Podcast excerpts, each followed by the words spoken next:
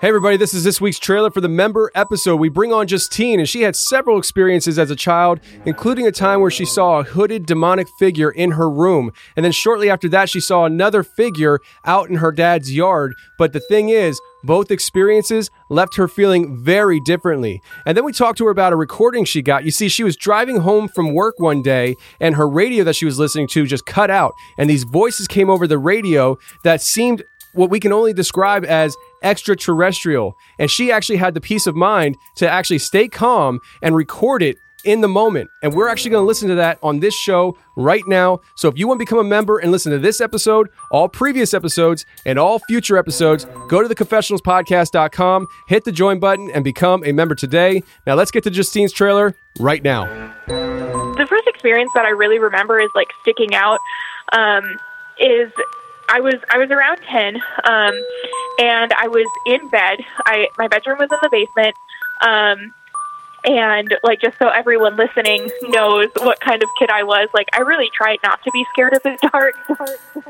um, but yeah, so I'm in bed one night, um, and I'm not asleep, and um, my my bedroom door was closed, um, and my bed was the head of my bed was um, like against the opposite wall of my bedroom door, so I could I could see my bedroom door. All of a sudden, I don't really know like what happened, but I looked over and there was this tall, dark, hooded figure standing there. Um, I would say it was probably like about the height of the door, like close to touching the ceiling. Um, and it was a lower ceiling too. Um, and it was totally black. And for lack of like it was like the like the outline of a robe with a hood. I couldn't see facial features. I couldn't see limbs, um, and it seemed like more solid than a shadow, but definitely not as solid as if like my mom had been standing there.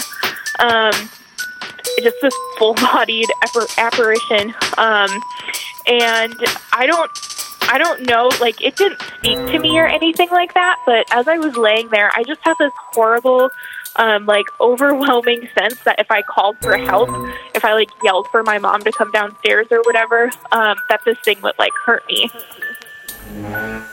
And so I just ultimately like hid under my covers and kind of like closed my eyes and tried to lie really still so that it didn't see me moving.